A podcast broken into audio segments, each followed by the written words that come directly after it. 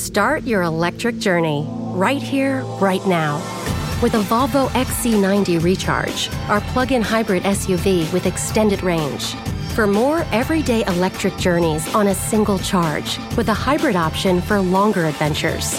Contact your local retailer to book a test drive or design your own vehicle at volvocars.com/us. The Volvo XC90 Recharge Plug-in Hybrid, the electric car with a backup plan. Hey,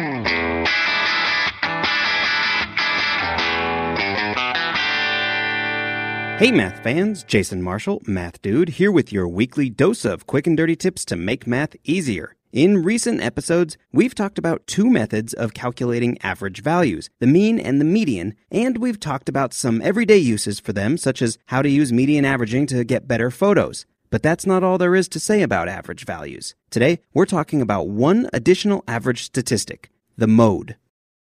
Mean, median, and mode. This trio of names rolls easily off the tongues of people who spend time dealing with statistical quantities. In my case, being an astrophysicist, I use these statistical values in one way or another almost every day. In fact, while writing this series of episodes about the mean, median, and mode, I've been internally referring to it as MMM, which also happens to be the name of a computer program used by many astrophysicists to automatically calculate how bright the sky is, a task made much harder by all those interloping bright stars. All this is to say I couldn't have talked about the mean and the median without saying a few words about the mode. Besides, it's useful in a way that the mean and median can never be, which we'll get to shortly. So, why do we need another average value?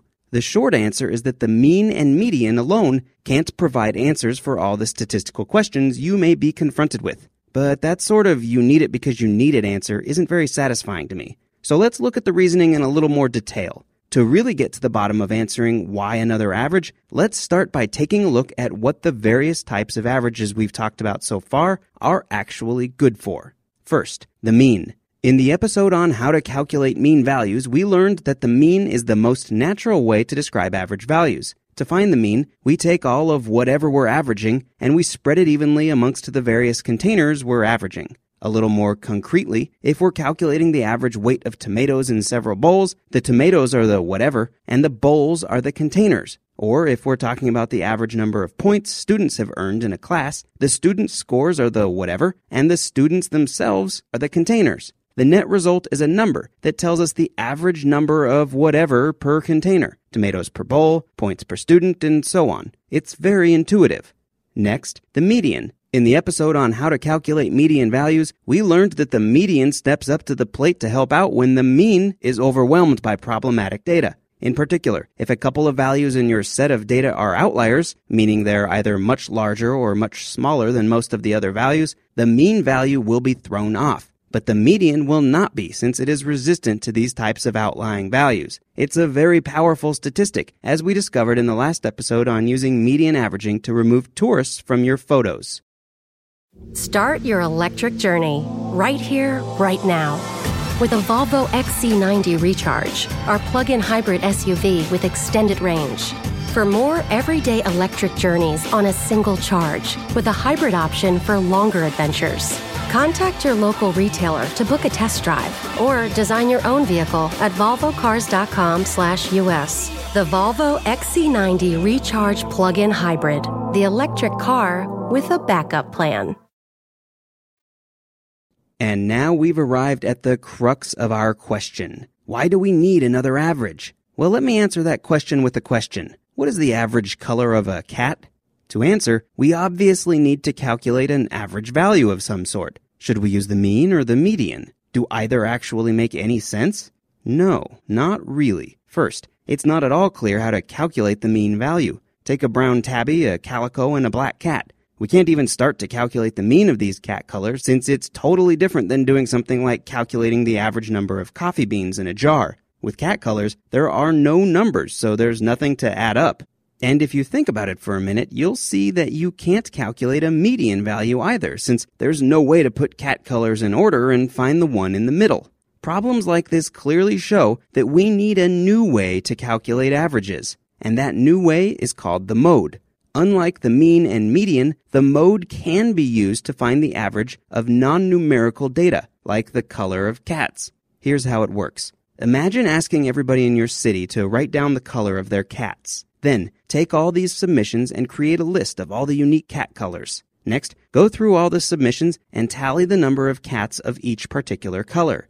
The mode is the color that occurs most frequently. In other words, if there are 100 black cats, 50 calicos, and 150 brown tabbies, the mode would be 150, since brown tabby occurs most frequently. In this case, brown tabby is the average color of a cat, in the sense that it's the most popular or common. Of course, the mode works for things that are entirely numerical from the get-go, too. Remember, the cat color problem didn't start with numbers, it started with cat colors, although we did turn it into a numerical problem by tallying up the totals in each category. In general, the mode is the value that occurs most frequently in a list of numbers. The mode of the list of numbers 3557 is 5 since it occurs twice. If the list of numbers were instead 355779, you'll notice that there isn't a unique mode. This list has two modes, 5 and 7, and is therefore called bimodal. So now you're up to date on the big three of averages the mean, median, and mode. Hopefully, you have a good intuitive grasp of what these three quantities represent and when they're useful. And to make sure you have a good practical grasp of how to use them too, here's a brain teaser problem for you to try courtesy of the Ask Dr. Math website. Here's the question. Find a set of five data values with modes 0 and 2, median 2, and mean 2. Give the problem a shot and then check out this week's Math Dude video extra episode on YouTube for an explanation of the solution. Okay, that's all the math we have time for today. Now, the next time you're at a party and somebody asks you to calculate the average name of partygoers, you can use your knowledge of the mode to help out. Okay, this'll probably never happen, but you get the idea. If you're longing for even more math, I have two great ways to help you get your fill. First, if you're interested in my day-to-day thoughts about the latest math and science news, please follow me on Twitter at twitter.com slash Jason Marshall. And second, if you'd like to get updates about the show and to interact with your fellow math fans, please become a fan of the Math Dude on Facebook at facebook.com slash the. Until next time, this is Jason Marshall with the Math Dude's quick and dirty tips to make math easier. Thanks for listening, math fans. Start your electric journey right here, right now. With a Volvo XC90 Recharge, our plug in hybrid SUV with extended range. For more everyday electric journeys on a single charge, with a hybrid option for longer adventures. Contact your local retailer to book a test drive or design your own vehicle at volvocars.com/us. The Volvo XC90 Recharge plug-in hybrid, the electric car with a backup plan.